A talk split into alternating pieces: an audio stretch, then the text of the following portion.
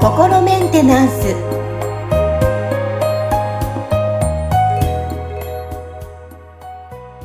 はい皆さんこんにちは心メンテナンス本日もアシスタント三上恵と気候ヒーラーの吉村隆二です。はい吉村さん本日もよろしくお願いしますよろしくお願いします。はいさあ今日はよくあのね HSP と耳にしたことある方いらっしゃるんじゃないかなって思うんですけども、いはい。今日はですね、HSP で何に対しても敏感に反応してしまうのですが、クリアリングで解決できる部分もあるのでしょうかという質問に、えー吉村さんに答えていただきたいと思います。はい。はい。まあ、その解決できる部分があるのかその部分っていうところで言うと、そのなんか改善する可能性はあるとは思うんですよ。で、あの、ただ、だからその HSP っていうね、概念もなんか僕、初めて聞いたのはなんかね、多分ここ6、7年ぐらい前からちょっとちょこちょこ耳にするようになってって感じで、その前はなんか全然聞いたこともない、うんあのね、概念だったんですけど、まあ、あの、ただやっぱり、あれですよね。だから、あの、ちょっと昔風な言い方をすると神経質な人はいるよな、みたいなのを前からはいね、なんか人によってすごいその、おこう同じことが気にな、同じことが、まあ、気になる人と気にならない人がいるみたいなね。なんかそういうのを感じてたんで、まあ、そういうこう気にしやすい人っていうのが、その何なのかっていうところを、まあそういうね、あの、なんでしょうね。だから、 Highly Sensitive Person っていうのの頭文字を取って HSP って、こう、まあ、カテゴライズすることでなんかそういう研究しやすくしたとかそういうことなのかなって思うんですけど、うんうん。まあね、 Highly Sensitive Person って、え、なんか、あの、日本直訳したら、なんか、すごく、あの、敏感な人っていう、あの、ことですよね。センシティブって敏感で、ハイリーっていうのは、なんかその、それの、ね、とてもみたいな感じなんで、とても敏感な人っていうのは英語で言ってるだけなんで、そそのままなんですね。そのままなんですよね。だから、うんまあまあまあ、確かにそういう人はいるよね、みたいな感じなんですけど、まあ、なんでしょうね。なんかその、じゃあそのクリアリングで、その、解決っていううん話になると、その、な解決するのかどうかちょっと何とも言えないなっていうところはあるんですけど、やっぱり。り人によってその、なんか感覚のね、なんかその、こう、どのぐらい、なんかこう、痛みに対してのなんか敏感さとかも人によって違うわけじゃないですか。うん。だからね。ねそれに、例えばアレルギー体質なんかはね、その、要はアレルギー体質があるってことはそのことに対してすごく敏感なわけじゃないですか。うんうん。ね、例えば僕とかなんか花粉症があるわけですけど、なんかその杉の花粉が飛んでたら、やっぱりなんかね、あの、調子悪くなったりするわけですよ。でも別に、その花粉症じゃない人は花粉飛んでてもなんかね、あの、なんとも思わないっていうかね、あの、だから、そこのその、それって、その体質的な部分もあるかもしれないし、ちょっとね、なんか、その、完璧に何が原因って、その、ここの一つのことが原因ですみたいなことは、原因が一つしかなかったら、まあそれを何とかすれば解決だよねってなると思うんですけど、実際いろんなその症状って、その原因が一つとも限らないわけですよね。うん、そうですね。で、あとはい私思ったのは、この HSP が敏感なのが悪いっていうふうに捉えるのもどうなんだろうなっていう感じにも思いますけどね。ねそうですね。だから感受性が強いっていうこと自体が別になんかね、悪いことではないと思うし、うん。うん。それになんか例えばその痛みに鈍感な人っていうのは、まあ言ってみたらそのこう人に対しても、そのなんかこう、人の痛みに対しても多少鈍感になっちゃうわけですよね。そうですね。だから、ね、なんか、例えばすごく体育会系で体酷使して、ね、なんかすごい、こう、あの、か、か自分の体を痛めつけることをよくやってる人とかは、なんかその挨拶するときに、よ、元気バーンみたいなね、なんか、あの、いたたたみたいな感じにな、あの、なるわけですよ。で、本人は別に悪気ないんだけど、バンって叩かれても別にその人はなんかい痛くないっていうか、なんかちょっとね、こう、あの、スキンシップぐらいな感じなわけですよ。そのの人が多分、なんか、よう元気バンってやられても、なんか、おお、元気元気で済んじゃう話なんだけど、同じ力でこう叩かれたら、なんかね、こう、いたってなる人もいるわけですよね。だから、その、いいか悪いかって話でもないと思うんですけど、ただまあなんか、その、じゃあ、こう、何に対して、その、は、なんかこう、敏感に反応してしまうかみたいなところに関して言うと、その、例えば、なんでしょうね。なんか、あの、特定の事柄に対してすごく敏感に反応する人っていうのもこういるわけですよね。で、あの、例えば、えっ、ー、と、子供の頃になんかいじめられてたことがあるとか、うん、あの、親から暴力受けてたことがある人っていうのは、例えばその、すぐ近くにいる人が、不意にパッと頭かこうとして手をパッと上に上げた時に、なんかそれだけでビクってなったりするわけですよ。それは結局その手を上げ、近くで誰か手を挙げたらその後バンって叩かれるみたいな経験をしてきてるから、うん、なんかその誰か手を上に上げたら、なんかは危険っていう反応が出ちゃってビクってするわけですよね。うん。だからそこって、その、その人がそういうその経験をしてなかったら多分そそのことに対してそういう反応は出ないわけですよ。で、なると、その、まあ、一種のトラウマなわけですよね。こういったものに関しては結構クリアリングで改善できる可能性は高いですね。あの、過去の辛い出来事とかからそのパターンができてしまいましたみたいなことに関しては、あの、かなり今までもそのクリアリングで改善したっていうのは、あの、ケースはたくさんあるんで。うん。例えば、あれはどうですか？生まれながらに持ってるものとか。うん。に関してはどうですか？これ過去性とかも関係したりするんですかね？あ、そうですね。その過去性っ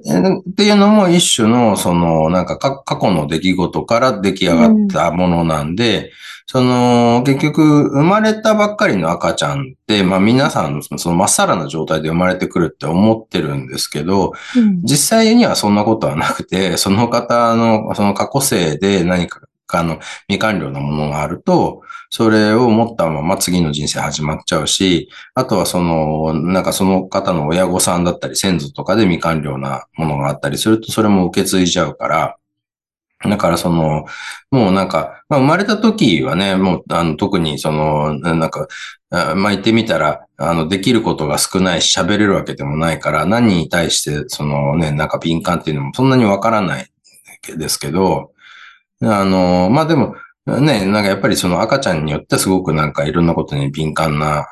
あの、お子さんとかもいて、もう生まれた時からすごいそういう、あの、皮膚がね、すごい、あの、荒れやすいみたいな子もいたりするわけですけど、だからその辺っていうのは体質なのか、そういうそのね、過去性や親御さん、あの、先祖から受け継いだものが原因なのかもしれないし、ちょっとその、こう、多少、なんていうのかなな、なんかそこからまたさらに育っていく過程を見て、あの、見極めていく必要はあると思うんですけど、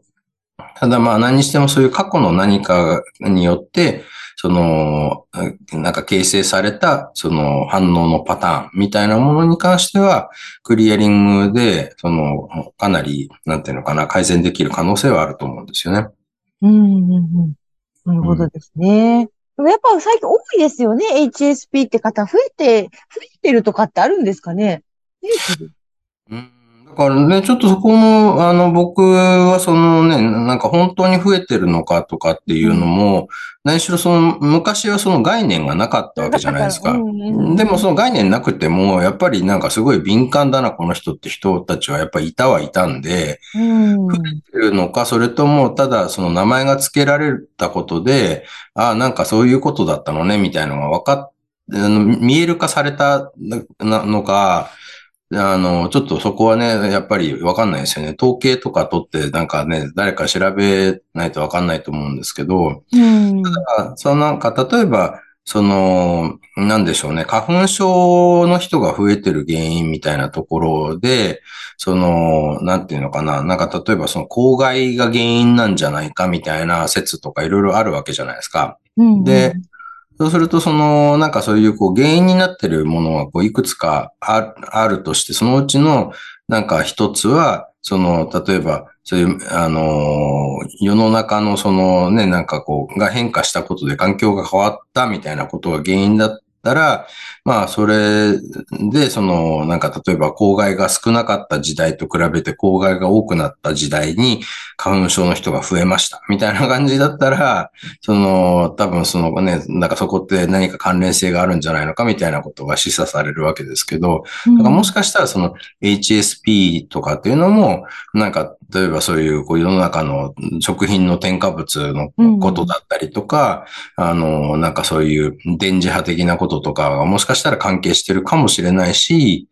まあそれだけじゃないかもしれないし、ちょっとね、そこはやっぱりこう、あの、簡単に一言でこういう、なんか片付く話ではないと思うんですよね。ただ、まあそのいろんなこと、あの、なんていうのかな。例えば、なん、なんか言われた時に、それで傷つくみたいなね、ぐさっと来ちゃって、っていうことに関して言うと、かなりその人のその捉え方の癖である場合が多いんですよ。うん、同じこと言われても別に傷つかない人もいるわけじゃないですか。うん、だからそのど、どの言葉でその人が傷つくかっていうのは、まあ言ってみたら、そのね、一人一人、見ていかないと分かんなかったりするわけですよね。だからそこら辺はかなりその、なんていうのかな、特定の事柄についてすごく敏感に反応するみたいな、あの、なんていうのかな、こう、そういうな、なんだろうな、反応の癖みたいなものっていうのは、結構心の問題である可能性が高いんですよね。うん。前回のね、テーマともなんかこう、お話が合う感じがしますよね。そうですね。うん、そうそう。だから、まあ結局その何にその人が反応してるのかっていうところで、うん、その無意識の思い込みに反応してるっていうことだったらクリアリングでかなり改善が可能なんですけど、うん、まあその原因がそれだけとも限らないかもしれないんで、まあ、やってみてそれで改善できれば、まあ、いいんじゃないかな、御の字なんじゃないかなと思うんですけど、でもまあ、そういう感受性が強いこと自体が別に悪いことってわけでもないし、うんうん、なん。かそこはその、なんか自分に合った環境を自分でちゃんと選べれば、そんなに辛い思いしないで済むような生き方っていうのは可能だと思うんですよね。うん、なんかあの、まあ、例えば僕なんかは、あんまりその、なんでしょうね、あの、体育会系のね、なんか上下関係がすごい厳しくてとかって いうような環境はもう苦手だっていうの自分で分かってるんで、あえてそういうとこ行かないし、なんかその、なんなんだろうな。まあ、そういうパリピでウェイウェイ言ってる人たちとかも、なんかその、多分そんなにめちゃめちゃ苦手ってわけじゃないんだけど、多分ずっと一緒にいたら疲れちゃうんですよ。だから、たまにそのね、なんかの、あの、そういう飲み会とかバーベキューとかって言って、ちょっとこう、一緒にいるのは全然楽しく、あの、いられるんですけど、じゃあなんかね、その、一週間その人たちとずっと一緒にいて、その人たちがあのやることに全部同行して、その一緒にウェイウェイできるかって言ったら多分なんかそのうち嫌になってきちゃうと思うんで、